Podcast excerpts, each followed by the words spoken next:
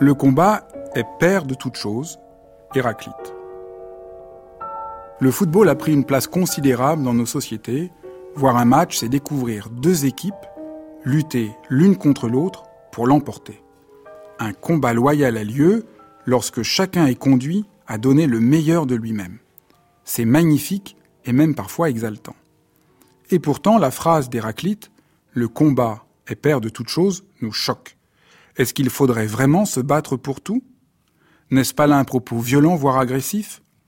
Nous le croyons parce que nous confondons le combat avec la violence, alors qu'ils sont deux choses tout à fait différentes.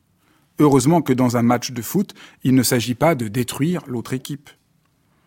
Et vous Quel combat avez-vous aujourd'hui à mener?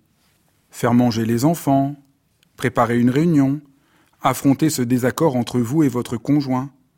Vous n'y arrivez pas et cela vous irrite. Acceptez au contraire d'entrer pleinement dans le combat. Vous allez voir, cela change tout.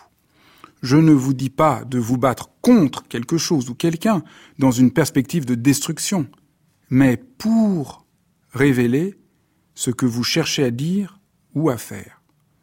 Les choses ne sont pas tout le temps évidentes. Il faut parfois creuser, se démener pour trouver un passage. Le combat est le père de toute chose, car c'est par lui que tout peut apparaître, se déployer. Sans combat, il n'y a rien. Cette phrase me semble l'une des plus saisissantes que nous a léguée la haute Antiquité, parce qu'elle nous donne une direction précieuse. Nous aimerions que les choses se manifestent toutes seules, sans lutte. C'est bien trop naïf.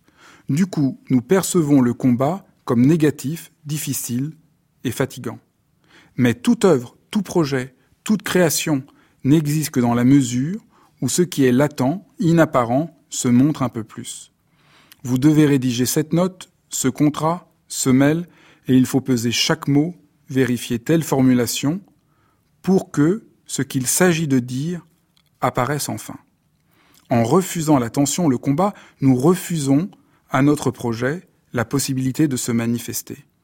C'est pourquoi, plus on explique aux gens qu'il faut être calme, détaché, plus on leur apprend l'impuissance. Nous sommes heureux parce que nous réussissons à nous engager dans un combat vivifiant et créateur. Mais comment faire pour avoir l'envie de combattre? Il suffit de retrouver votre désir profond. Reprenons notre questionnement. Quel combat avez-vous à mener aujourd'hui? Prenez quelques secondes pour sentir ce que vous cherchez à faire, à montrer, à créer par ce combat. Et alors, le combat devient passionnant. Quelle astuce vais-je trouver pour faire manger ma fille? Au lieu de voir le combat comme une lutte épuisante et vaine, revenons à son sens profond. Soyons comme un grand joueur de foot. Ayons la rage au ventre. Soyons pleins d'énergie, d'inventivité, de passion. Le combat est père de toutes choses.